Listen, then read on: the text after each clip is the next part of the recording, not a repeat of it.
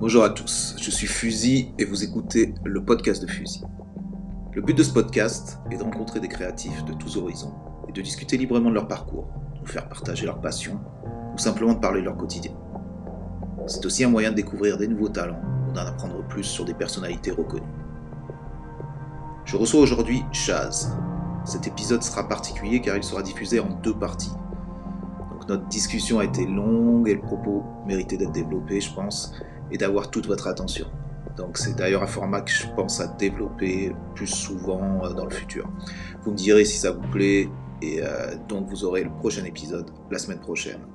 Donc cette première partie sera plus particulièrement orientée sur Paris, les premiers pas de Chaz alors qu'il faisait STEM et d'autres noms avant dans le graffiti vers 87, puis ses premiers métros, ses rencontres, premiers voyages, on revient aussi longuement sur l'histoire de la station Louvre-Rivoli et euh, les répercussions, l'ambiance de l'époque. Donc du très lourd, un super retour en arrière sur de bons souvenirs pour euh, toute une génération. Et aussi, euh, j'espère, de grosses découvertes pour les plus jeunes. Donc je vous laisse en compagnie de Chaz, régalez-vous et n'oubliez pas de faire tourner.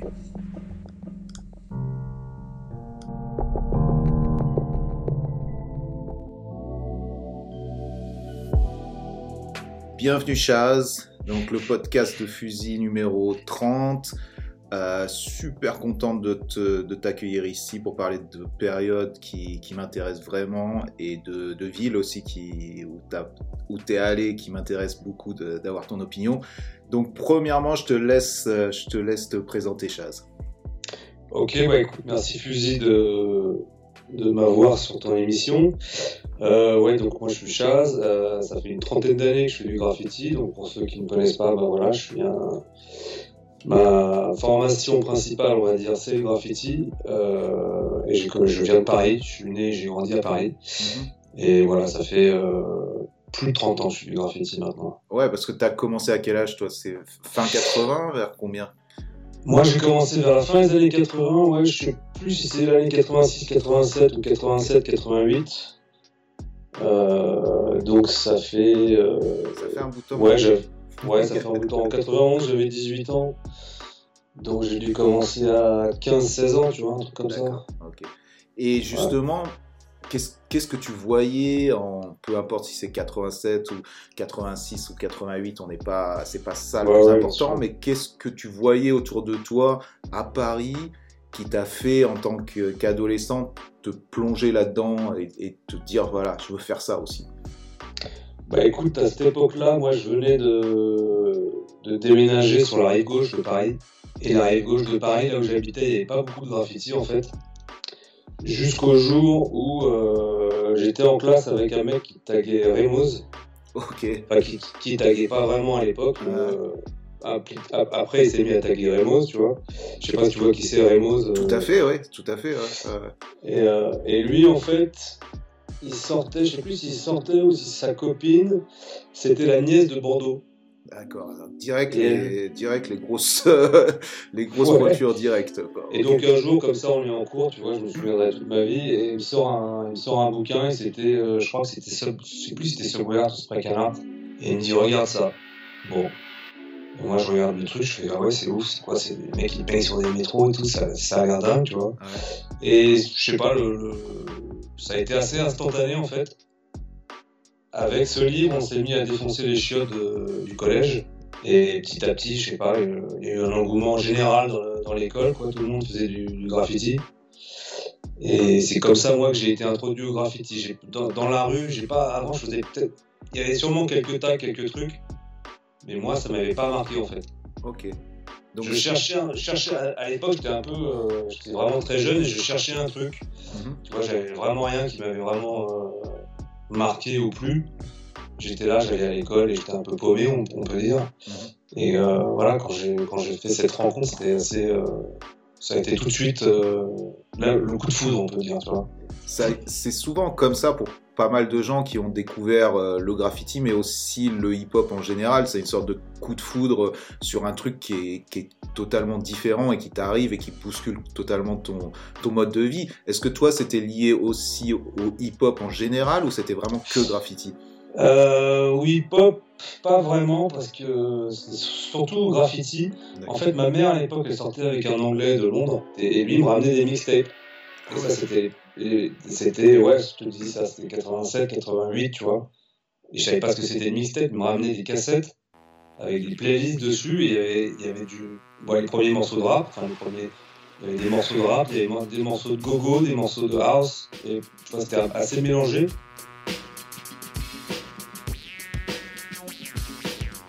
on peut dire j'ai découvert un peu le, rap et le graffiti en même temps, pas vraiment le hip-hop, parce que le hip-hop en tant que culture, euh, à l'époque, je connaissais pas du tout. Et petit à petit, j'ai collé les morceaux, tu vois, mais, euh, moi, j'ai tout de suite, c'était pas le hip-hop en fait, c'était surtout le, graffiti et le rap, on va dire. Super intéressant justement que toi, t'aies pas eu ce, ce, package que souvent euh, on parle de ce truc-là pour dire est-ce que vraiment le graffiti c'est lié au, au, tu vois, comment on nous l'a vendu en tant que hip-hop en, général, est-ce que c'est vraiment quelque chose qui est lié, tu vois, ou est-ce que voilà, ça s'est fait, tu vois, toi, toi tu dis euh, non, euh, en tout cas pour toi, ça, ça ne s'est pas fait de cette manière-là, c'est venu plus tard. Ouais, bien sûr, moi j'ai pas vu qu'il y avait euh, du break, du break dance, des DJ, etc. Tu vois, moi c'était le graffiti. je crois que c'était Subway Art, parce que dans Subway Art on parle Enfin, sûrement qu'ils en parlaient, tu vois, mais les photos, les trucs, c'était graffiti. Quoi. Il n'y avait pas de breaker, il n'y avait pas de DJ. C'était pas un livre sur la culture hip-hop. Euh, en même temps, je, le mec il me ramenait des mixtapes et j'écoutais du rap, mais il n'y avait pas de lien vraiment entre le rap et le graffiti, tu vois. Pour un petit parigo là qui découvre le truc, tu comprends pas vraiment ce qui se passe, sauf que le kiff pour, le, pour la musique et pour le, pour le graffiti, il a été instantané. La, la musique, quand j'ai écouté la première fois, j'ai fait Ah ouais, mais c'est quoi ce truc de ouf, tu vois? D'accord. Donc nouveauté qui t'arrive dans la gueule de, des deux côtés, quoi, le côté musical. Ouais, exactement. Et, je crois que c'était à peu près la même année. D'accord. Et euh, de passer à, à, taguer dans les chiottes, euh, rester un truc du collège et tout, à descendre dans le métro, j'imagine qu'il y a eu, euh, qu'il y a eu une transition. Tu as commencé à taguer dans la rue. Comment ça s'est fait justement le truc de. Ouais, bien sûr, j'ai commencé, je pense, comme beaucoup d'entre nous, à taguer en bas de chez moi, tu vois. Mhm avec des noms euh, qui valaient pas dire grand chose. Je crois que mon, premier tag, je crois que c'était Robin, de, Robin et Batman, quoi. Ça va. Le truc euh, bien pourri, quoi. Et ensuite, j'avais choisi un nom qui était un peu mieux, qui c'était Miro, M-I-R-O. Ok. Et je me suis rendu compte qu'il y avait un autre Miro avec deux E, euh, un gars de la force alphabétique. Mm-hmm. Et là, je me suis dit, bon, ok, il va falloir que je change encore de nom. Et après, je crois que j'ai trouvé Stem dans le dictionnaire ou un truc comme ça. D'accord. Je sais plus trop comment, mais. Euh, donc c'est et ça c'est quoi? C'est pareil c'est fin fin 80 donc tu commences à poser STEM. Ouais je commence non STEM c'était en 90 je crois que j'ai commencé à faire des STEM. Avant je faisais des, ou peut-être 89 90 avant je faisais des noms euh, comme je te dis euh, mhm. qui valaient pas dire grand chose tu vois comme comme un bon toy qui se respecte. Uh-huh. Et puis et voilà après je suis arrivé à STEM. Et j'ai envie, j'ai envie de savoir, parce que bon, STEM, derrière, on, l'a vu dans Paris Toncar, on l'a vu, bien sûr, on va y revenir euh, sur la station Louvre, il y, a eu, euh, il y a eu tous ces métros et cet engouement avec d'autres de tes amis.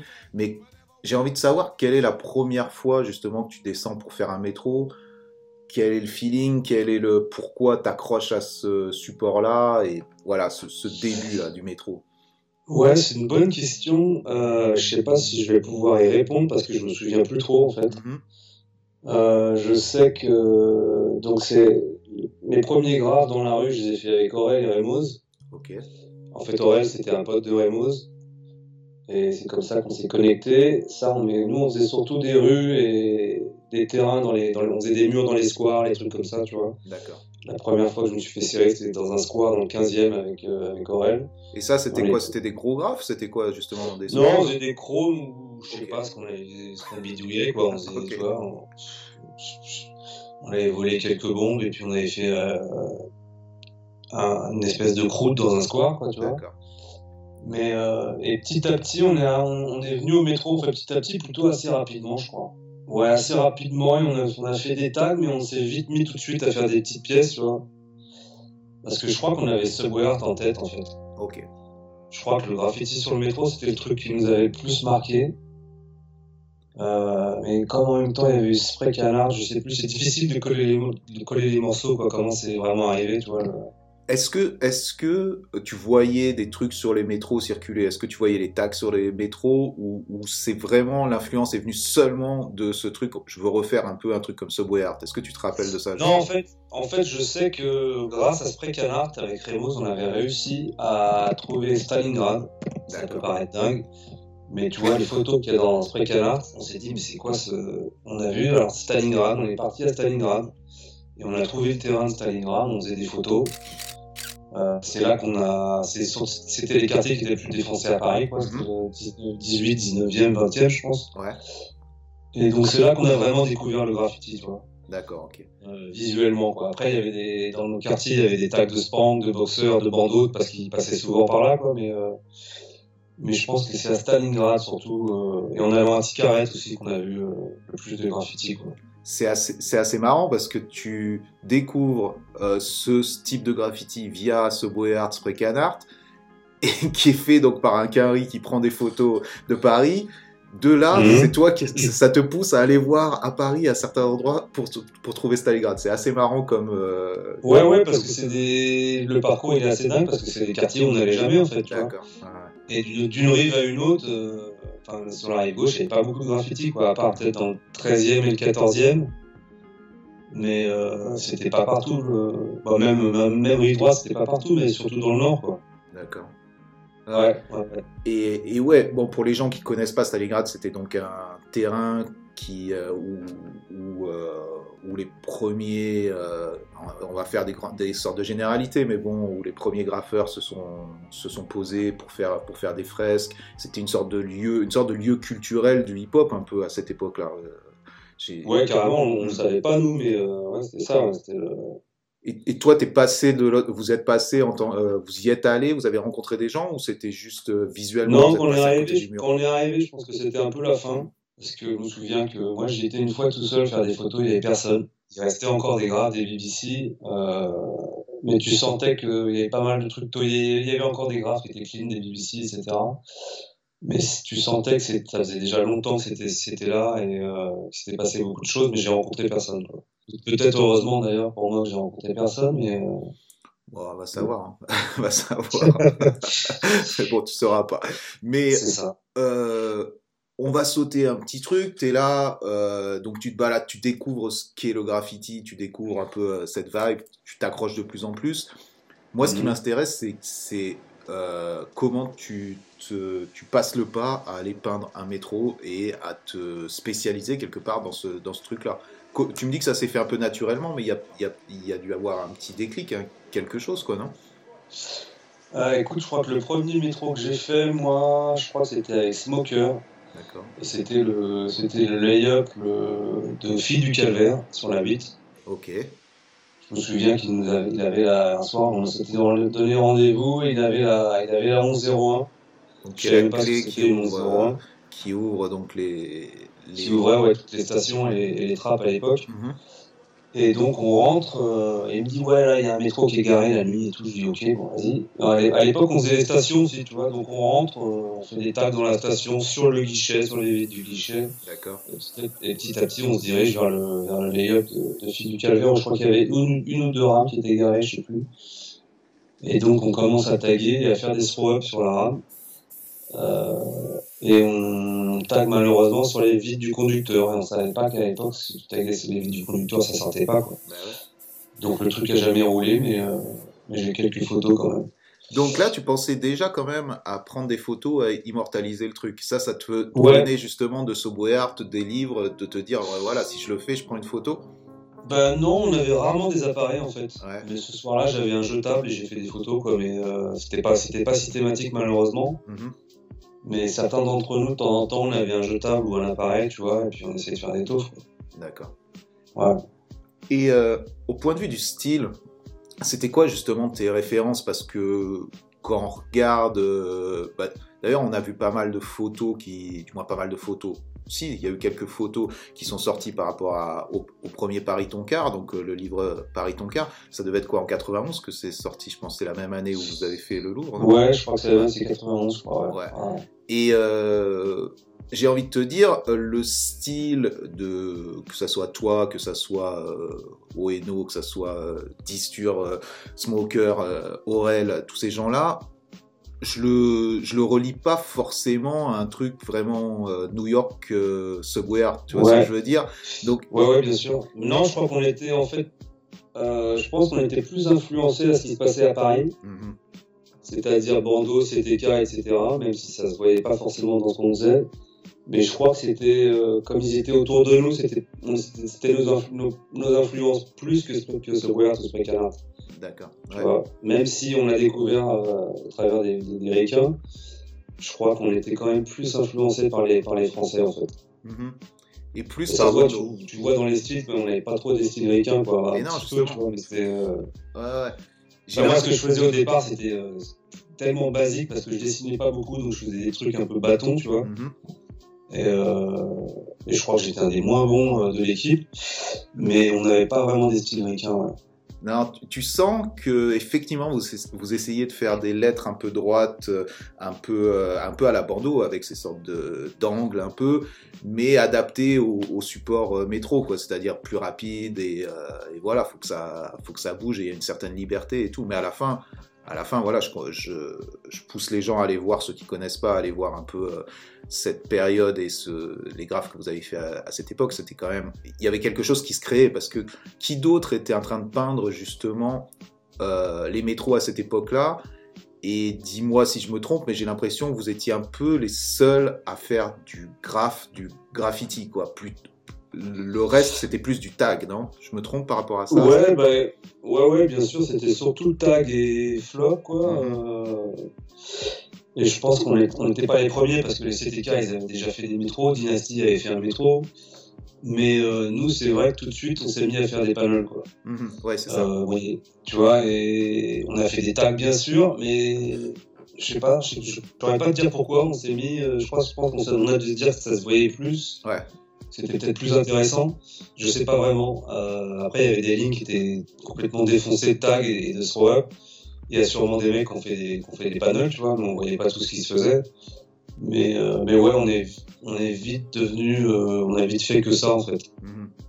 Des panels et euh, plus que des tags et des throw-up. Même si on adorait faire des tags et des throw-up. mais, Et est-ce que justement, quand tu dis tu voyais quand même, à cette époque, tu voyais des métros circuler défoncés On est d'accord, la 13 était défoncée, il y avait des, il y avait des, des métros Ouais, qui ouais, circulaient. Ok. Ah ouais, carrément. ouais. Donc il y avait une vraie compétition quand même. Ouais, ouais. Et il y avait une vraie compétition sur Paris à taper du métro. Euh, bah, en fait, j'ai l'impression que certains crews avaient, avaient, euh, été spécialistes de certaines lignes. Mhm. Tu vois, les 93 M6 c'était la 13, euh, il y en a d'autres c'était la 9.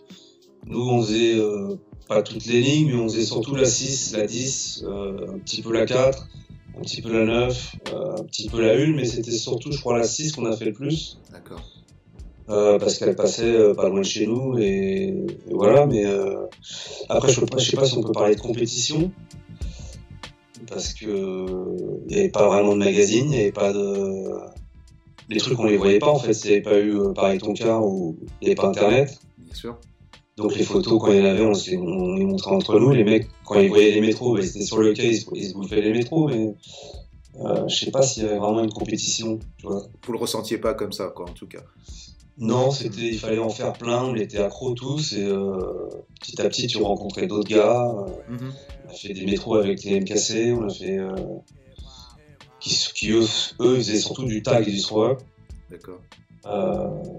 Mais ouais, je pense pas qu'il y avait vraiment une compétition en fait. Peut-être plus entre nous Ok. que- que- qu'avec les autres, Mhm. tu vois. Et quand tu, tu sais, euh, maintenant avec le recul, avec plus de 30 ans de graffiti derrière toi, j'ai envie de dire pratiquement 35 ans de graffiti de- derrière toi, même si tu as eu des moments où tu as arrêté, on en parlera, mais ou plus ou moins arrêté, ça on en parlera. Mais je veux dire, être dans ce mouvement depuis tout ce temps-là, tu, tu vois comme à une certaine époque, tu as l'impression de cartonner, d'en faire beaucoup, et tu te rends compte aujourd'hui, le niveau de, de cartonnage est, est incroyablement plus élevé quand même. Est-ce que tu as, Ouais. ce, ce même état d'esprit à te dire, waouh, j'avais, euh, je sais pas, j'avais 17 ans, euh, on est en 90, j'ai l'impression que je peins tout le temps, mais en fait, quand tu regardes le nombre de graphes, il y en a, il y en a pas tant de ça. Est-ce que c'est vrai ou est-ce que quel était le rythme en fait de, de peinture, tu vois? Non, non, c'est assez vrai ce que tu dis. On avait l'impression de, je sais pas, je pense qu'on avait l'impression de beaucoup peindre. Mhm. Et on a pas mal peint, mais comparé à des mecs euh, qui, qui, qui, qui se fait maintenant ou même à la fin des années 90 ou au début des années 2000, c'est incomparable. Et Le nombre de métros que les gars ils ont, ou de wallcar, ou de, c'est juste, euh, c'est pas comparable, tu vois. Mhm. Nous, on était, euh,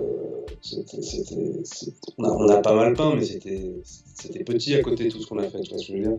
Mais en même temps, c'est le, c'est être un précurseur, c'est comme ça, tu vois ce que je veux dire. On n'est pas, on a, il n'y avait pas les mêmes règles, il n'y avait pas, il y avait pas les mêmes choses, tout ce que les gens savent, au- euh, savent aujourd'hui. Bah, ouais, ouais, bien sûr. Tu vois, pas- chaque jour, t'as inventé quelque part, quoi. Même si t'étais pas de la première génération, le métro, il a pas été euh, avant vous, il a pas été, tu vois, tu parlais de Dynasty qui a fait un métro, tu parlais des CTK, quoi. Ils- je sais pas combien ils en ont fait, mais j'ai Ouais, pas ouais, l'impression ouais. que c'était très très lourd, quoi. Ça doit se compter sur les doigts d'une main. Je, je- je dis ça, j'ai l'impression de ce que j'ai entendu. Clair. Et, et tu vois, c'est vraiment à- limite anecdotique. C'est pas anecdotique parce qu'il y avait personne et qu'ils étaient les premiers, mais quand tu le compares avec l'histoire euh, du graffiti à Paris, c'est anecdotique. Et, euh, et tout ça pour dire, euh, t'arrives donc dans cette deuxième génération et quelque part vous êtes les premiers à vraiment être des vrais graffeurs de métro. Tu vois ce que je veux dire? Dans le vrai sens du terme. Tu Ouais. descends régulièrement pour faire des graphes sur le tromé. Donc c'est- c'était quand même, c'est votre génération. Je suis, je me trompe Ouais, pas. ouais, carrément. Ouais, non, non, je pense que t'as raison. Ça, c'est clair. Après, euh, je me suis rendu compte euh, il n'y a pas très longtemps que les Anglais et les Allemands étaient beaucoup plus productifs sur métro et sur train que les Français Bien à la même époque. Bien entendu. Tu vois, il y a des mecs, euh, il y a des mecs, ils ont été, des Allemands, ils ont été faire des métros à New York en 86, 87, ils faisaient des métros à New York, tu vois. C'est qui C'est Lumit C'est c'est qui C'est Ouais, Loubit, euh, Néon, Euh, euh, Néon, c'est vrai. Ouais, et ouais. une belle brochette de gars, tu vois. Et là, je me dis, putain, on était, euh, on était en retard quand même à Paris, quoi. C'est assez fou parce que, mais d'où ça vient Même en Angleterre, même à Londres, tu vois les trucs qui sur le métro, les gars, euh, Cast et compagnie, euh, tu vois, des, Incroyable, hein. des, wild style avec 3D euh, en 88, on faisait pas ça à Paris. c'est incroyable. Ce qu'ils faisaient à Londres, c'est incroyable. C'était vraiment, vraiment, euh, vraiment, le niveau était vraiment élevé, quoi, par rapport, c'est vrai, à ce qu'on voyait à. Paris. Après, après, je pense que le niveau de Paris a pris le dessus, en tout cas sur, euh, sur certaines villes, tu vois, mais, euh, mais à cette époque-là, on était en retard, ça c'est certain. Mhm.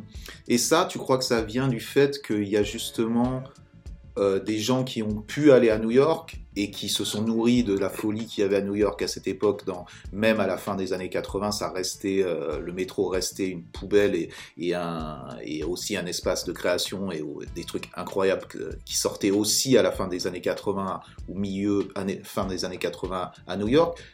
Ils se sont nourris de ça, ces Allemands-là, parce qu'ils sont allés là-bas et ils se sont dit on va faire la même chose chez nous. Tandis quelque part à Paris, qui était allé à New York, à part bien sûr Bando, qui, euh, tu vois ce que, et Bando quelque part avait choisi de montrer une autre facette du graffiti qui était plus ce truc de chrome dans les rues, quelque chose de différent. Il avait, il avait ce parti pris, tu vois, parce que c'était un peu. euh, après, moi, je, je, je dis, euh, c'est pas une vérité ce que je dis, c'est ce que je ressens et je j'ai pas toutes les clés de l'histoire et tout, mais j'ai cette Mhm. impression-là, tu vois. Et euh, est-ce que tu connaissais, toi, des gens à cette époque-là qui allaient à New York, justement? Euh, non, pas du tout. Euh, Voilà. enfin, moi, je crois que la première fois que j'étais à New York, c'était en 90. Mhm. Mais avant ça, euh, 91, je sais plus, mais avant ça, non, on connaissait personne qui allait à New York. D'accord. À part Bordeaux, tu vois. Euh, et, quelque part, cette référence a, a dicté le jeu, tu vois ce que je veux dire? A dicté un peu la façon dont Paris a pris une certaine direction, autre que, que tu vois, que, que Berlin ou que, comme tu disais, que Londres et tout. C'est quand même assez Ouais, je- super Je me intéressant. demande si c'est si c'est pas la langue aussi qui- les a aidés beaucoup, parce que, Bien bon, évidemment, les Anglais, bah, ils parlent anglais. Mhm, Et les Allemands, ils sont beaucoup. euh, ils ont, ça fait très longtemps qu'ils parlent anglais, tu vois. c'est vrai. Tout ce qui, tu vas en, en Hollande, en Allemagne, les mecs, ils parlent anglais, quoi, Bien couramment. sûr. Ouais, leur Euh, éducation a toujours en été. France, euh, l'anglais, euh, à notre époque, bah, c'était du chinois, quoi. c'est- Ouais. tout à Donc, fait. ouais. je pense que ça, ça a aidé aussi les, les connexions entre, euh, entre, entre graffeurs des, des États-Unis, et de l'Allemagne et de l'Angleterre. Mais ouais, à notre époque, il n'y avait pas. Mhm. Ouais, non, c'est vrai, c'est vrai. Et euh, donc on revient à ton histoire, on est en 90, euh, tu fais de plus en plus de métro, donc qui sont les gens qui peignent avec toi Si tu veux faire un petit, euh, un petit hommage ou un petit melting pot un peu de Ouais, ouais, bien sûr. gens Bah, écoute, qui peint avec moi euh, Delight, Aurel, euh, Slice, Nasty, Oeno. Euh, après, certains autres membres des VEP quand, quand, quand on va peindre avec eux. Mais c'était surtout, euh, c'était surtout AEC, TNI et, et Oeno. D'accord, et VEP. Toi, t'étais dans Ouais, quel groupe ouais. d'ailleurs? T'étais VEP, t'étais DSE ou Non, non, je n'étais pas VEP, moi j'étais TNI TNI Mhm. avec Delight. Ouais. Qui faisait euh, DA ou, ou D? Ouais, qui faisait DA, ouais, Mhm. DEA. Euh, TNI, c'est un groupe de, de New York, de Staten Island, qui n'est pas un groupe de, très connu. Euh, Et qui vous, a fait rentrer, qui, vous a fait rentrer, qui vous a fait rentrer là-dedans d'ailleurs dans tes... Bah, c'est Delight qui a rencontré, des, qui a vu un jour dans la rue, euh, je crois que c'était en 90, 90, deux mecs marcher avec des vestes euh, peintes, tu vois, des vestes en jean. Bien sûr. Ouais. Et voilà, il a été et euh, ils ont sympathisé. Et puis de là, on a, ils l'ont fait rentrer lui en premier TNI. Il a été les voir à New York. Après, moi, je les ai rejoints. Je crois qu'il y avait Smoker aussi, c'était là. Euh, et après, on a été avec Oeno et Aurel, etc. Mais euh, ouais, c'était un groupe de Staten Island. ouais. Et ça, c'était en 90 que vous êtes, que vous les rencontrez Ça, c'est 90 ou 91, ouais. ouais. 90, je crois.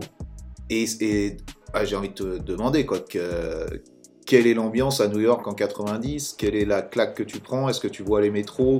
Comment ça se passe? Bah, en 90, euh, ouais, c'est surtout, je me prends surtout des claques dans la rue, en fait. Mhm.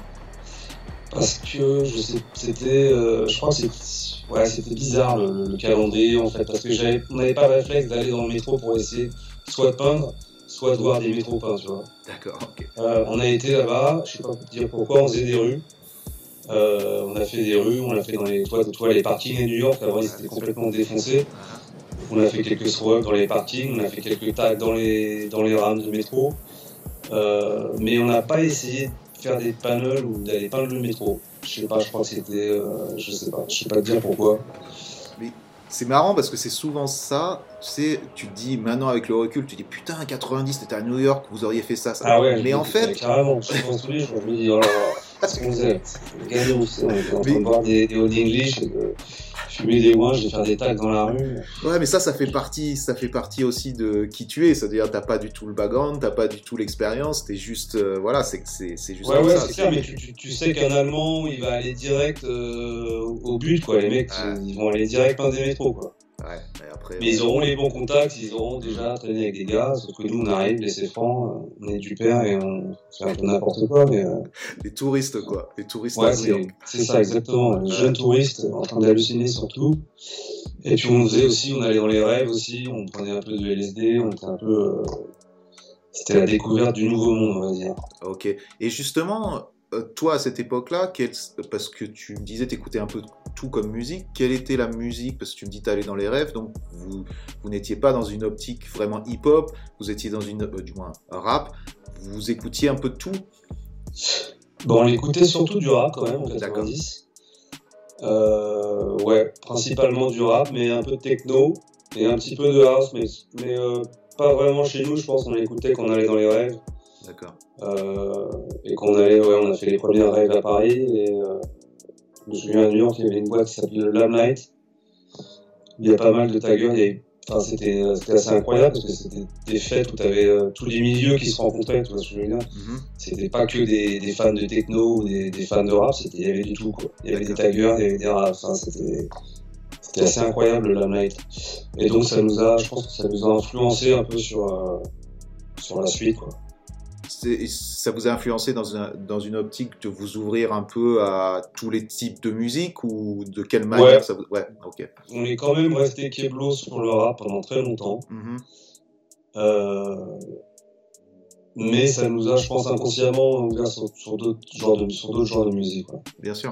Ouais, j'imagine déjà à cet âge, parce que t'avais, t'avais quoi? T'avais 19 ans, un truc comme ça, 19 ans. en 90, j'avais 17, j'allais avoir 18 ans, quoi. Ouais, voilà, donc 18 ans déjà, de voir ça, d'aller à New York, de t'ouvrir, euh, t'ouvrir sur, c'est quand même, c'est quand même une super euh, découverte, quoi, j'imagine, quand tu reviens à Paris. Ouais, c'était incroyable. Tu reviens à Paris, t'as envie de, t'as envie de faire encore plus de choses, quoi. Ouais, Parce qu'à Paris, je me souviens, les premières règles de, de pas de cash, étaient, les premières règles, c'était la défense. Mhm. Il jouait du, il jouait de la techno, du rap, de la house. C'était un peu tout mélangé, tu vois. C'était pas que de, que de la, que de la house ou de la, de la techno, quoi. Ok, super intéressant. Et justement, ces trucs de pas de cash là, c'est- tu peux me dire un peu plus Ça, c'était, c'était régulier? C'était comment ça se passait ce truc-là? Écoute, je sais qu'on en a fait deux ou trois. D'accord. Euh, euh, ouais, ça c'était, je me souviens bien, c'était l'époque où les VEP étaient en embrouille avec les TOP, le groupe de crise. Mhm. Euh, et je connaissais ni l'un ni l'autre. Moi, j'avais été avec, euh, avec Cap et Jeffrey, qui plus tard est devenu chimiste. C'était avec eux qu'on avait été à la rêve. Euh, et je me souviens qu'on voyait les TOP euh, qui traînaient, on voyait euh, des équipes, tu vois. Et on a fait plusieurs rêves. Ouais. D'ailleurs, le, le soir du Louvre, on allait à une rêve. Il y en avait certains d'entre nous qui avaient euh, des bombes sur eux qui sont descendus à la station Louvre et d'autres qui ont été à la rêve, tu vois, par exemple. Ok. La rêve de la défense. C'était à la défense, en fait, pendant la construction de la défense. Et c'est marrant. sous-sols de la défense. Ouais, parce que à cette époque-là, quelque part, euh, toutes les, les soirées, c'était pas euh, les soirées qui étaient axées sur, sur entre guillemets, je mets des gros guillemets, des nouvelles musiques un peu. C'était pas, euh, c'était pas, il y en avait pas beaucoup et surtout, c'était un endroit pour réunir euh, où tous les, disons les Goethe, les mecs qui étaient un peu, euh, qui étaient, qui étaient là-dedans se réunissaient et c'était là où tu pouvais rencontrer des gens qui étaient euh, potentiellement des Goethe, potentiellement des, des mecs dans la musique. Je veux dire par là qu'il y en avait, ils étaient pas dans toutes les réseaux. tu vois ce que je veux dire? C'est pas comme maintenant où t'as des réseaux tout le temps. Tu vois ce que je veux dire? C'est- Ces réseaux-là, elles étaient quand même super importantes dans la construction de, de ce mouvement et dans le dans l'énergie quoi de, de cette époque. Ouais, puis en plus, il n'y avait pas que des. C'était tous les milieux qui se réunissaient dans ces soirées-là. Tu vois, t'avais des Goethe et t'avais, je sais pas, t'avais de, de- de tout, quoi. Tous les quartiers, tout- tous les genres de gens, quoi. Ça se fait presque plus, enfin. C'est ça, ça qui m'intéresse effectivement. ouais. C'est vraiment ce truc qui a été perdu et que tu disais qui était la même chose à New York, c'est-à-dire que voilà, il y a une réseau cool. Ceux qui sont cool doivent y aller et peu importe. Euh, Exactement, ouais, ouais, t'avais toujours des, toujours des relous comme il y en a toujours eu. Bien sûr. Et, euh, mais voilà, c'était franchement de, de très bons souvenirs de, de grosses soirées. Allez, on va, on va passer au dossier lourd. tu l'évoquais, tu l'évoquais, on va devoir euh, un peu euh, parler de ça. Donc vous allez à cette soirée euh, rêve, défense, pas de cash, et, euh, et ça se décide d'aller taper la station lourde. Donc je te laisse. Ouais, en fait, en fait, il y en a certains d'entre nous qui s'étaient, euh, en- enfin, c'est Brian Seoeno qui avait eu l'idée de faire la station Louvre, parce qu'il avait, euh, je crois qu'il venait déjà de faire la une de VSD. Je crois que la une de VSD était déjà sortie. Euh, c'était un peu euh, Lister Tag contre la RATP ou un truc comme ça, le titre, tu vois. mhm. Et euh, il s'était dit qu'on allait, qu'on allait défoncer la station Louvre pour montrer à la RATP qui on était, blablabla. Euh, et ce soir-là, on était plusieurs à avoir de la peinture. Je sais qu'Oeno, Gary et moi, c'était sûr qu'on allait euh, faire la station. Il y en avait peut-être d'autres qui allaient venir avec nous. Et dans la rame, on était une quinzaine, je crois. Je sais qu'il y avait Jackson, je crois qu'il y avait Aurel aussi, peut-être Degré et plein d'autres gars. Et euh, et il y en a qui n'ont pas voulu aller faire la station, qui ont préféré aller s'amuser à la soirée. Ouais. Euh, ce qui était compréhensible. Et nous, euh, on, là, on, est descendu à trois sur le quai avec Gary et Oeno. Et puis euh, voilà, après on a attendu que le métro ferme, on a fait la station. Quoi. Ok.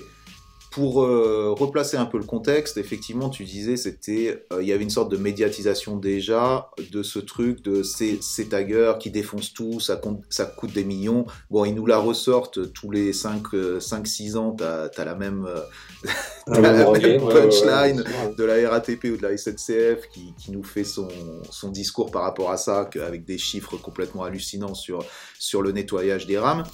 On les appelle les taggers, équipés de feutres ou de bombes à peinture. Ce ne sont plus des graffitis, disent les amateurs, c'est de l'art brut. Brut peut-être, mais cher pour la RATP qui estime que le nettoyage lui coûte 35 millions de francs par an. mais là, c'est quand même euh, le paroxysme de ça. On a, on a une époque où, où ça fait chier les gens et c'est un peu un truc d'actu quand même. Il y a vraiment ce truc, les taggers contre la société. C'est un peu un truc quand même. Euh, bah, c'est assez nouveau en France, donc Ouais. euh, les, les gens ils comprennent pas trop ce qui se passe, tu vois. Tu, tu, tu vois dans les reportages de l'époque où tu vois une vieille qui, qui, qui, qui dit mais qu'est-ce que c'est que ça? Qui sont ces gens-là? Tu vois, c'est genre on est des extraterrestres. Quoi. mhm. Et c'est vrai que c'était euh, pareil, t'es quand même retourné, tu vois ce que je veux dire les, les- Bien plus que maintenant, quoi. C'était tout pareil qui était défoncé, il y avait des tags partout. Euh, maintenant, ça n'a rien à voir. Clairement, ça n'a rien à voir. quoi. Et puis c'était, euh, c'était un il n'y avait pas énormément de, de graphes dans les rues, c'était plus des gros fat caps, c'était quand même un truc qui euh, peut-être qui était plus agressif pour les gens, j'ai Ah bah, c'était beaucoup plus agressif, il y avait euh, moins de couleurs, il y avait, le street art ça n'existait pas. Mhm.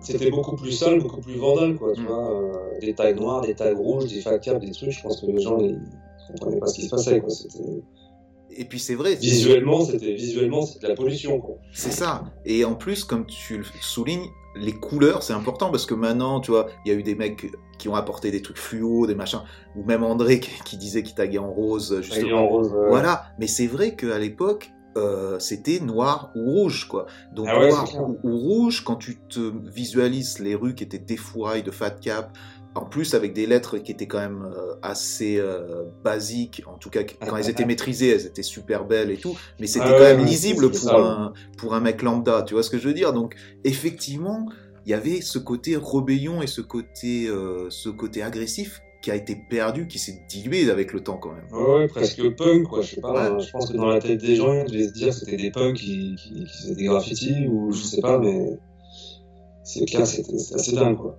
Et même, j'ai envie de te dire, même euh, l'ambiance générale des rues, en termes de d'ambiance, euh, tu vois, de, de violence, j'ai envie de te dire quoi, de violence, de, de, il y avait quand même, c'était l'époque quand même des bandes, des, des, euh, de la dépouille. C'était quand même un truc qui était inhérent à cette époque et qui a aussi plus ou moins disparu quand même.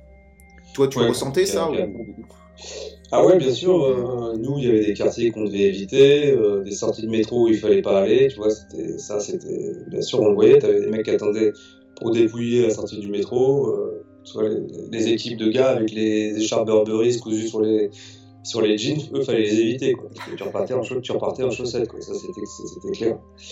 Mais mais ouais, c'était beaucoup plus violent que. Enfin, maintenant, c'est une autre violence, tu vois. Mais mais dans la rue, c'était beaucoup plus violent que maintenant, quand même. J'ai, je, je pense À aussi. cause des bandes, à cause de, des embrouilles entre taggers, des- de tout, quoi, c'était euh, compliqué, ouais.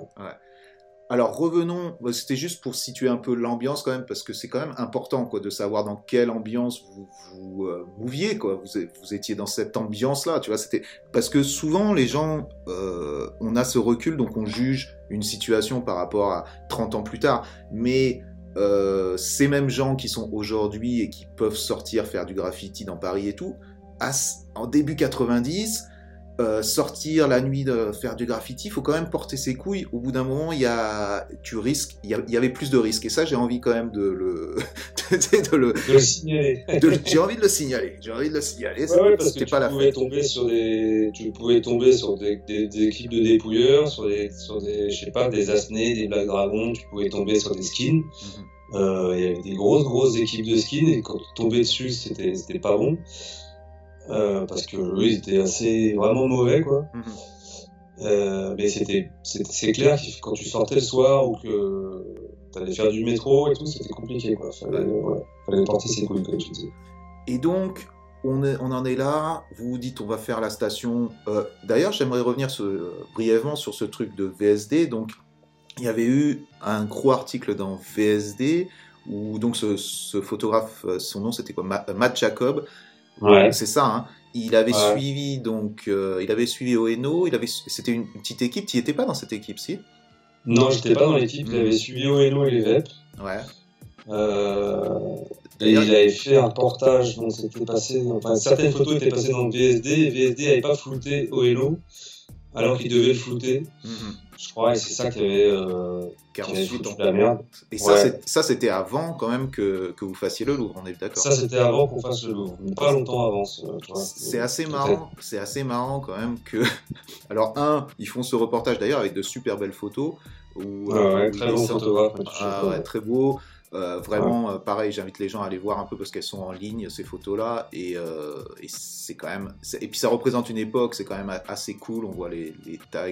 Bon bref, il fait cet article, c'est paru dans le VSD. On est à une époque où c'est la guéguerre, euh, la RATP en fait des tonnes à dire euh, c'est la guerre contre les taggers, c'est vraiment ce truc de conflit et tout. Et il flotte pas les têtes, ce qui est quand même assez, Ouais. assez malade quoi.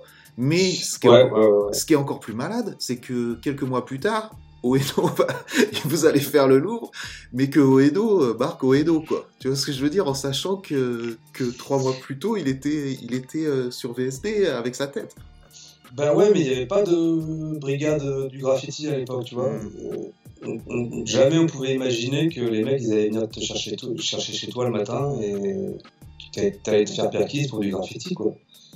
Et tu te faisais serrer dans la rue pour un tag ou pour un métro ou pour un truc, mais une brigade du graffiti, c'était pas, on n'avait pas encore, euh, comment tu dis, Et, et le concept était même pas là, quoi. Le concept de se dire que des gens vont pouvoir faire la corrélation entre l'article de VSD ouais, et euh, le, ça, le tag. et- euh, ouais, ouais.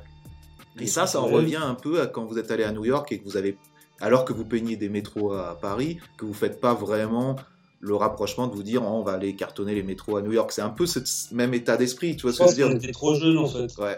Tu sais, on réfléchissait pas en fait. Ouais. On allait faire des trucs, on, voilà, on volait des bombes, on allait faire des, des tags, des, des métros, des trucs. On allait à New York, on faisait, on faisait pareil. On essayait de voler des bombes, on buvait des bières et on fumait quelques manches. Ouais, a- Mais on n'était pas organisé. euh, c'est ça. Enfin, à Paris un petit peu plus, mais en tout cas pas à New York. On est parti, c'était en fait, c'est une vision au jour le jour. Il n'y a pas de, il a pas une vision large du truc. C'est tu vis, tu vis le bordel et, ça suffit quoi. Ouais, et puis t'en prends tellement plein dans la gueule entre la musique, les vêtements, euh, tout ce qui se passe dans la rue, les meufs, les trucs, les machins, les voitures, tout que tu, vois, t'es débordé. Ton cerveau il, chauffe, tu vois ce que je veux dire. ouais, c'est ouf. Et donc vous êtes, vous arrêtez donc pour faire la station l'eau, vous vous retrouvez donc à 3 c'est ça. Euh, Gary, Ouais. Oeno et toi. Ouais. Quelle est la stratégie? Vous vous arrêtez. Il est quoi? C'est 11 h du soir, minuit? Vous vous cachez dans le tunnel? Ouais, on n'était pas loin de la fermeture du métro, quand je crois que c'était les derniers métros qui partaient à la Défense. Et si je me souviens bien, on est sorti de la station et Brian, je crois qu'il avait la 11.01 et on a attendu euh, peut-être 2 heures du matin ou 3 heures du matin, je sais plus. D'accord. On est retourné dans la station et là on a, ouais, on a, on a peint la station, on est par, et on est sorti. euh, par contre, on n'est pas ressorti par la station, on est sorti par le tunnel. D'accord. La station d'avant qui était Tuileries, je crois. Mhm. On a attendu à Tuileries euh, le premier métro, on a pris le premier métro. Et voilà, on est passé par la station Louvre avec le métro. C'était assez dingue parce qu'on a. On se disait, ouais, C'est ouf quand même. Il y avait des mecs dans la rame, je crois qu'il y avait deux mecs, je pense que c'était des civils ou des flics qui, partaient au boulot. Ils, les gars, ils hallucinaient, ils disaient, ça c'était pas la guerre, ça c'était pas la guerre, c'est quoi, c'est quoi. Et nous on était là, euh, encore sous adrénaline, c'est fatigué. Ouais, ouais. Et kiff et en même temps euh, et en même temps se dire merde, c'est c'est balèze quoi. Ou un- Une, une sorte de. Ouais, Est-ce que vous preniez conscience justement Un petit de. peu, Mhm. Mais pas vraiment, parce que je pense qu'on a plus pris conscience le soir ou le lendemain quand c'était à la une des journaux, tu vois. Parce que ça a fait tous les, tous les, tous les journaux télévisés, France 2 et compagnie. La station de métro Louvre a été victime la nuit dernière de taggers qui ont recouvert de graffiti les reproductions de statues et de bas-reliefs exposés dans cette station. Note du nettoyage, environ 500 000 francs à la charge de la RATP, donc des usagers contribuables.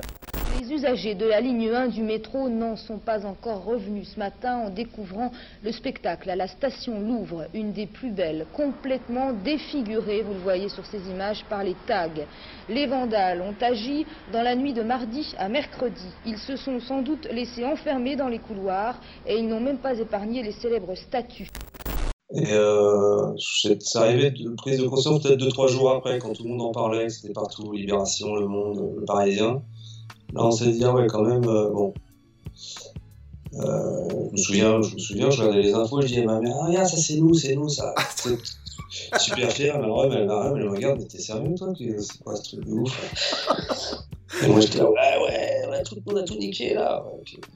Wow. Et voilà, quand t'as 17-18 ans, tu vois, c'est n'importe quoi. Alors, euh, pareil, j'aimerais bien resituer la situation pour les gens qui sont plus jeunes ou les gens qui ont. Parce que pour moi, pour, pour les gens de ma génération, on sait exactement ce que c'est. Mais pour euh, d'autres gens, ça peut, ça peut moins leur parler. La station Louvre, Louvre-Rivoli, euh, donc sur, sur la une, la, station, c'était euh, des reproductions donc des statues qui avaient euh, des statues égyptiennes et tout qui avaient au Louvre. Bon, c'était pas au des musée, au musée, au musée du Louvre. C'était donc pas des vraies statues. Donc les mecs en ont fait tout non, l'histoire. C'était quand même des reproductions. Donc on parle de reproduction, c'est pas des c'est pas des millions. Bref, c'était plus le le symbole de tout ça. C'est-à-dire le symbole, c'était ok, euh, c'est la guerre RATP contre les Goethe et voilà les Goertas qu'ils font, ils vous, ils vous défoncent votre plus belle station, qui était une sorte de, de oui, justement, de symbole de, de la, la, force de la RATP quelque part. Quoi. Ouais, bien sûr, c'était la plus belle station. La plus belle station, quoi. Donc, c'était, et derrière, tu as, toute cette répercussion qui arrive, alors que vous aviez déjà tapé des stations et que, que les, les, stations étaient régulièrement pétées. Et là, ça devient ce truc qui passe, comme tu dis, journal, 20 euh, h il, il, parle de ça, euh, Libération, c'est partout, tout le monde, tout le monde parle de, cette action-là. Et vous, euh, bon déjà c'est assez marrant comment ils se sont, comment les médias et la RATP a joué avec ça pour communiquer. On verra plus tard mmh. qu'ils s'en sont mordus les doigts parce que parce que parce que c'était une mauvaise décision probablement de faire ça. Mais vous derrière, comment vous réagissez à ça? C'est-à-dire euh, excitation, c'est super, c'est chambé, on a de la pub? c'est ça, quoi, c'est ça. bien sûr, carrément. On n'a pas pensé une seconde que ça allait débouler chez nous. On était contents, bien sûr. Ouais, c'est ça. Carrément, c'est le gros, coup de, le gros coup de pub, tu vois. C'était du marketing, quoi, réussi. C'est ça, parce que vous étiez les stars, les stars de Paris. Euh, sur ce coup-là, ça a été le... tous les spots sur vous, quoi. Et quelque part, en tant que Garda, c'est ce que tu veux, quoi, de toute façon, qu'on parle de toi. Exactement, donc euh, c'était réussi, ouais. ça c'est certain. Super réussi. Donc vous avez, vous avez, vous avez par up, vous êtes là, ok, c'est chambé, on est les stars, c'est super, vous vous congratulez. Et qu'est-ce qui se passe alors derrière? Vous, Derrière, ça va vite? Ou vous faites péter rapidement ou c'est comment? Euh, Non, on continue à faire des tromets de temps en temps. Mm-hmm. euh, on garde, on garde euh, le rythme de croisière. D'accord. Et puis, euh, je crois que c'était un mois plus tard, Ouais, c'était perquise euh, simultanée euh, chez nous à, 6h du matin. Quoi. Mhm. Et donc là, la fête était un peu finie. Ouais. Euh, et ouais, voilà. Et donc là, casse prison pour. pour vous y êtes resté combien de temps justement? Toi, tu y es resté combien? On est resté, je crois que j'ai fait 15 jours et Weno 3 semaines. D'accord. Parce c'était la tête pensante du, du réseau. du réseau, ils, ont, ils, ont, voulu lui faire payer cher. Euh, bon, avant, il y a eu toute l'enquête, etc. Euh, qui, nous ont mis les confrontations au poste. Euh, en fait, c'était un mec de l'antiterroriste qu'ils ont mis pour nous serrer, qui s'appelait le commissaire Migo à l'époque. Euh, je crois que c'était un gars qui avait arrêté les brigades rouges, enfin, une espèce de super flic. Et euh, c'était la garde de Sterlitz, le, oui, la brigade antigraphiste On appelait Austerlitz, quoi.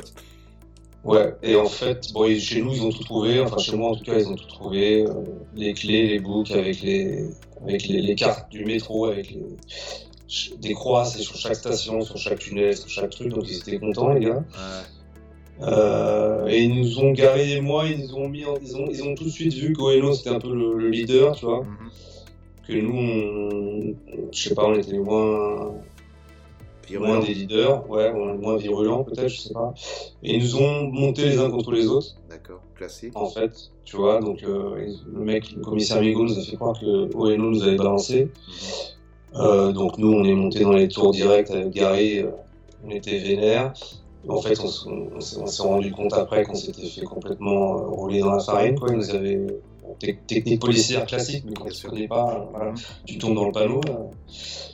Et on a dit que Ueno était avec nous, tu vois, on avait tout fait parce qu'on était, tellement vénère contre lui que voilà, on est tombé dans le panneau. Quoi. Bien sûr.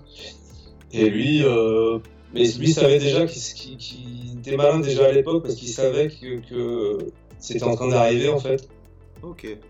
Parce qu'il est rentré dans le, je me souviens qu'il est rentré dans le bureau, qu'il nous disait mais non, ils sont en train de vous engrainer, ils vous engrainent. Et nous, on était survénères contre lui, tu vois. D'accord.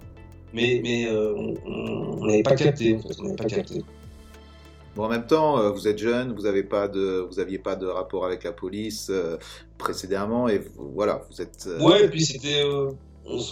Il n'y avait même pas la peur d'aller en prison ou d'avoir une amende. Ça, on n'y pensait même pas, quoi, tu vois ce que je veux dire. Ok. C'était euh, ensuite le deuxième jour, je crois que c'est Jackson qui nous a confondus euh, face à face, qui nous a désignés les uns après les autres Ça, c'est. dans le bureau du mal, commissaire. Ouais, ouais. Euh, bah, lui c'est Oeno, lui c'est Stem et lui c'est Gary. Donc là on hallucinait parce que Jackson c'était notre pote quand même, tu vois. Euh, je crois qu'il voulait pas retourner à Fleury en fait, c'était ça, l'histoire. Donc ils ont fait un truc de, pression sur lui. Et puis voilà, l'enquête après elle était bouclée, ils avaient trouvé tout ce qu'ils voulaient chez nous, c'était réglé quoi. En même temps, ils n'avaient pas besoin d'avoir un super euh, détective pour Non, faire ça. Euh, Il y avait, voilà, comme, tu- comme ce que tu es en train d'en parler. euh, bon, en plus, tu avais Oeno qui avait montré sa tête déjà euh, trois mois avant dans le VSD. Ouais, je veux dire par là. facile. Gary, Gary, le lendemain de la station Loup, il était sur le quai à faire le malin avec les autres, tu vois. donc, euh, alors que t'avais, t'avais le commissaire Amigo qui était, qui était, qui était habillé en bleu. Euh, Il y avait des mecs, des inspecteurs qui étaient déguisés et tout sur le quai, tu vois. euh, ouais, bon. Et Bon, donc t'avais. Jackson, t'avais, tous, tous en train de faire les fanfarons sur le quai, mais bon, l'enquête était déjà en cours. une, une autre époque quoi. Donc tu pars, tu pars quand même euh, donc 15 jours euh, à Fleury, euh, même euh, même si c'est pas beaucoup, euh, ça reste quand même, j'imagine, une, euh, c'est jamais anodin d'aller, euh, même si c'est pour une courte période d'aller d'aller en prison. Mm. Tu le vis, euh, j'imagine aussi que les co-détenus sont assez surpris d'avoir euh, un jeune gars qui est, qui est là pour euh, du graffiti. Est-ce que tu Ah penses ouais, ils com- comprennent pas du tout, même. ouais. Voilà, ils comprennent même pas le concept. Est-ce Ouais. que euh, vous- euh, tu penses que tu as été le premier, vous avez été les premiers graffeurs, euh, vandales à être emprisonnés pour juste du graffiti? En France, hein. Euh, en France, je crois, hein. je suis pas, je suis pas sûr à 100%, mais je crois. ouais. Je, je- je je pense aussi, quoi. Ouais, C'est- assez compliqué à, à prouver, mais j'ai l'impression Ouais, ouais, quand ouais. même, quoi. Donc c'était quand même un step-up quand même pour, euh, pour la répression et pour le truc. Vous étiez une sorte de symbole, ok, on- ils ont fait un truc euh, le pire, on les met en prison pour ça, et euh, voilà, c'est la punition. Maintenant les autres, prenez exemple, euh, regardez ce qui se passe. Est-ce que Ouais, ça a marché leur stratégie? Bah, ça a fait, je pense, l'eff- l'effet inverse, parce que la station Louvre, un an plus tard, elle, a été refaite Elle a déjà. été défoncée. La même station, alors que les mecs savaient plus ou moins ce qu'ils attendaient, ils ont quand même été faire la station. Et ça a refait encore la une des journaux. Donc, euh, la, technique de la RATP, je pense que ça a fait l'effet inverse. exactement. Retour de flamme, euh, Paris défoncé, et puis on y va. Quoi. Voilà. Et Et toi, nous, pareil. on n'a pas, et nous, on n'a pas arrêté, on a changé de place, et puis on a continué. quoi. Donc c'est là que tu prends Chaz. Euh, ouais, c'est à ce moment-là que je prends Chaz, un peu après. Ouais. Parce que je faisais d'autres noms, en fait, euh, sur le métro. Mhm. Et, et un peu après, euh, j'ai pris Chaz, ouais. Enfin, j'ai commencé avec un S, et après j'ai changé, j'ai mis un Z. Ok. Et, euh, et de là, de là, donc cette casse prison vous a pas calmé. Euh, quel est l'état d'esprit là? T'as as appris tout ça, t'es un peu plus organisé, un peu plus, euh, un peu plus, un peu plus à fond dans le graphe, puisque quand ils t'ont envoyé en prison et que derrière tu continues, c'est que, eh ben, c'est que t'as pas fait, euh, voilà, c'est, tu seras encore plus à fond dedans et tu seras encore plus déterminé. Quel est un peu l'état d'esprit? on avait encore faim, on avait encore envie de, de, de- de peindre, on avait encore envie de sortir, enfin de s'améliorer en style. On avait été à New York, on avait vu d'autres trucs, on avait envie de, continuer, quoi, tu vois. Mhm. C'était impossible qu'on s'arrête, le truc, il était, on était complètement drogué, quoi. Bien sûr. Et puis, ils vous ont sauté tôt dans votre carrière, quoi. Euh, tu vois ce que je veux dire? C'était quand même... euh, euh, c'était tôt, quoi. Donc, vous aviez encore des choses à dire. Ouais, t'es jeune, t'es très jeune, Ouais. dans ta tête, tu vois, c'est pas ça qui va t'arrêter, quoi. Mhm, mhm. Et puis 15 jours, c'est pas, c'est pas, c'est pas un an, deux ans, trois ans de prison, tu vois, ou, ou plus. Et Tu c'est- les, tu, tu, c'est dur sur le moment, mais quand tu sors après, ça y est, ça, en, en deux, trois jours, tu repars à zéro, quoi. Et donc là, tu ressors de, de là quand même, il y a quand même une sorte de statut euh, un peu de, de star dans, dans le milieu, non? Tu le ressens ça ou pas?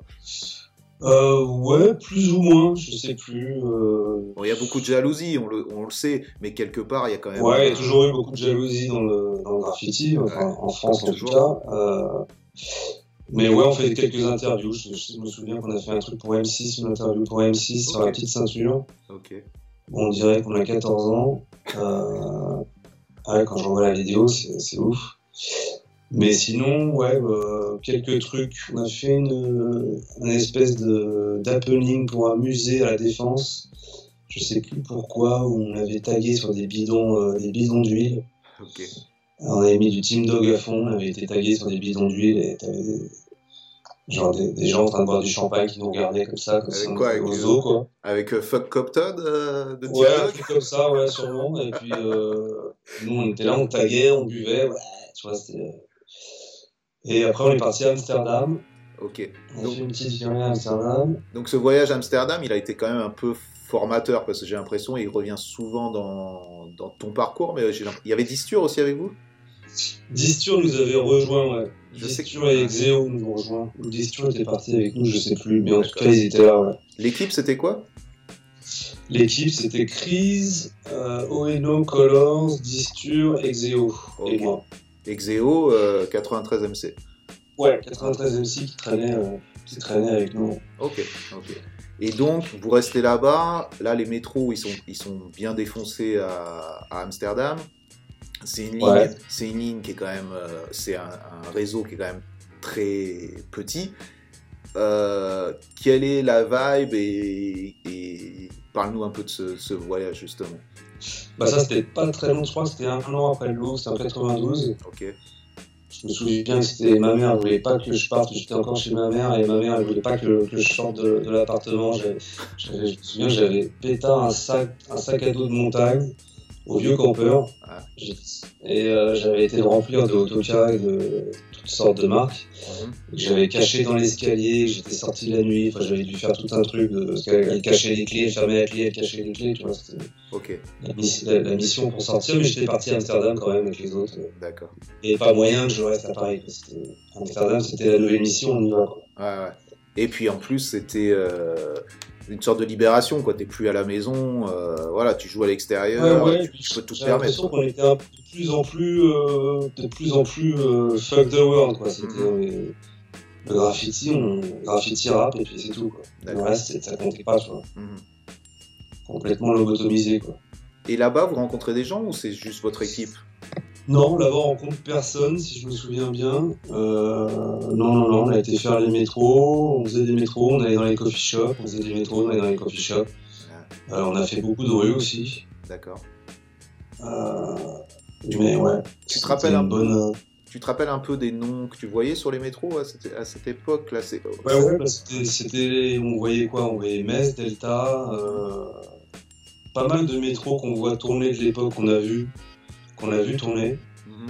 Euh, euh, je crois même qu'on a vu un Riz, Cento ou quelques trucs de Ricain. Ah, c'était la même année qu'ils sont venus, je crois que c'était ouais, 92, je dirais, qu'ils Ouais, ouais, ouais. Ouais, ouais, ouais. Où ils On a vu, il y avait un Zepster, il y avait, je crois que c'était sur le même métro qu'avec Chris. Et... Ouais, je crois aussi.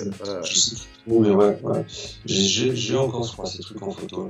Mais c'était, euh, c'était un peu tous les trucs qu'on voyait dans On the Run. C'était On the Run, Ouais, je crois. Ouais, voilà.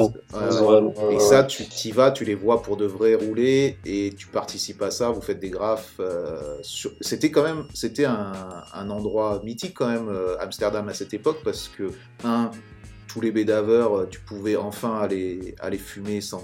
C'était une sorte de freedom complètement ouf, Ouais, quoi, ouais. De, de pouvoir Ouais, fumer dans la rue, de pouvoir acheter du bédo, c'était complètement ouf parce que c'était quand même euh, pareil, encore une autre époque. Avoir du bédo, c'était quand même extrêmement plus compliqué que ce ce que ça l'est maintenant. Et, euh, et être là-bas et pouvoir fumer, euh, c'était quand même quelque chose d'extraordinaire. Et derrière, tu as ce métro qui est pas effacé ou, ou alors très mal, et euh, où, où ton graphe, tu sais, va, va pouvoir tourner. Et donc là, euh, là c'est, ça, a été une sorte de moment euh, charnière pour toi ou c'est juste une Ouais, expérience? c'était un peu, je pense, comme si t'arrivais à New York en 84 Ouais. Et tu voyais les métros, euh, tout était peint, et ben nous on est arrivé à Amsterdam, tous les métros étaient peints, Mhm. euh, pas que en tag et en swap, beaucoup, beaucoup de panels. et euh, quelques walkers, tu vois, et ça nous a fait un effet, euh, je pense que ça fait l'effet comme, comme quand t'arrivais à New York euh, pour la première fois, et c'était assez dingue, quoi. Et ça, quand tu vous revenez de là, est-ce que vous vous dites on veut faire la même chose à Paris? Comment, quelle est la transition avec ça? Euh, bon, on peignait encore un petit peu à Paris, on est rentré à Paris, on continue à peindre un peu la 6 et quelques autres lignes. Bon, c'était quand même un peu tous calmé, je crois. Euh, c'était le moment où Underground Kings avait été créé, Lucas. Les UK, ouais. Ouais, parce que AEC et VEP, etc., ça n'avait pas disparu, mais euh, il y en a qui avaient, qui avaient arrêté. Donc, Underground Kings, c'était un peu une réunion de, de plusieurs groupes, D'accord. Un avec peu les aussi vétérans, 80 quoi. certainement des 93 MC, Mhm.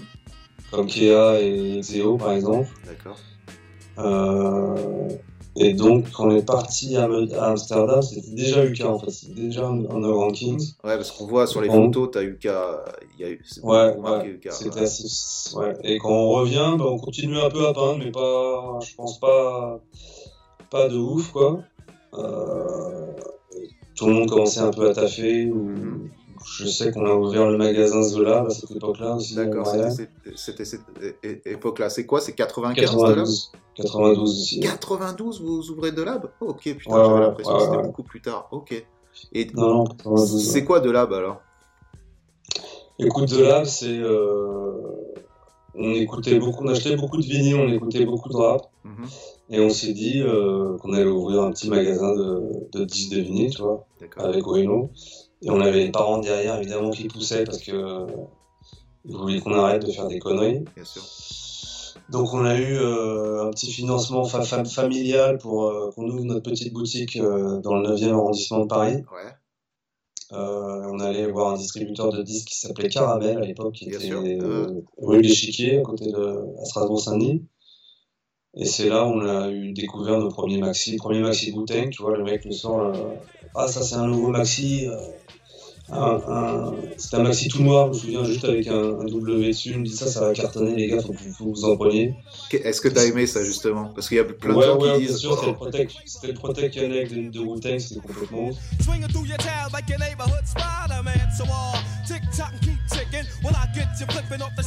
Kicking. C'est arrivé, c'était dingue, quoi. Tu vois. Le gars, tous les, tous, les, tous les lundis, il nous sortait des maxi. donc C'était la folie, quoi. C'était c'était le Père Noël, quoi. À chaque fois que vous y alliez. Ouais, c'était le Père Noël. Et puis le problème, c'est qu'on n'était pas du tout, euh, on n'avait pas du tout un sens du business. Donc, euh, quand on prenait 5 disques, il y en a deux qu'on gardait pour nous, Ouais. un chacun. Donc, on avait plus que 3 à vendre. Euh, bon, c'était que des trucs comme ça. Donc, le magasin, il n'a pas duré longtemps. Puis en plus, ouais, euh, on va faire de la thune avec, euh, avec trois disques euh, du Ouais, à l'époque, euh, je crois qu'il y avait déjà Sound Record à Châtelet. mhm. je pense, qui était le magasin euh, à Paris. Et Tika, je crois que Tika ça existait encore, ils vendaient un, un peu de vinyle. Ouais, c'est sûr, hein, que je pense. Mais je moi, pense que c'est c'est sûr. sans record, c'est tout qui, vendait du disque. Donc ça dure combien de temps cette expérience euh, de la Je crois que ça a duré un an ou un peu moins d'un an. Putain, je, Euh, je pensais que ça avait duré beaucoup plus longtemps que ça. Je le vois encore le Non, non, je crois que ça a duré un an. Ouais, peut-être deux, mais je ne voudrais pas aller si loin que ça. mais Je crois que ça a duré un an. Ouais, c'était Colt et Motu qui nous avaient fait le logo et l'aventure. Et la devanture qui Oui, était assez de faire. forte. Quoi. Ouais. Et puis en même temps qu'on continuait à taguer, on avait toujours aussi des embrouilles euh, classiques de, de graffiti parisien. Quoi. Mhm. Et comme on avait euh, maintenant un commerce, les embrouilles sont arrivées euh, au commerce. Ouais. Et ça c'était un peu relou, mais, mais ouais, bon, ça n'a pas duré très longtemps le magasin. Vous étiez en embrouille avec qui d'ailleurs à cette époque-là? À l'époque c'était décassé, je crois. Ah ok. Ouais, Ok. c'était décassé. ouais. Et euh, donc ça dure pas très longtemps et en même temps, euh, il y a toujours une sorte de, en parallèle, cette passion pour la musique. Donc cette passion pour la musique, elle commence à prendre un peu plus d'importance entre le graffiti et la musique ou ça reste Ouais, c'est en train de prendre plus d'importance. D'accord. On, on continue à peindre, à faire des rues, euh, des trains de temps en temps, mais le, la musique prend plus d'importance. Mais, mais on faisait pas de musique, tu vois, mais on, on achetait beaucoup de vinyles. Euh, Brian, je sais qu'il avait des platines, et il faisait un peu le DJ, quoi. Mhm. Mais, euh, mais ouais, on était pas mal dans la musique, quoi.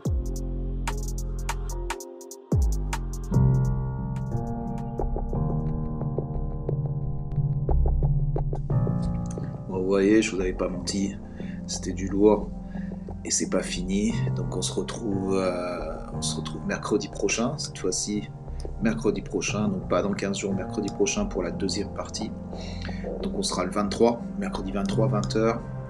Et là, on développera, plus euh, New York, ses premiers voyages à New York et son installation, et, euh, et plein d'autres choses après son retour à Paris, son évolution, plein d'anecdotes, plein de trucs cool.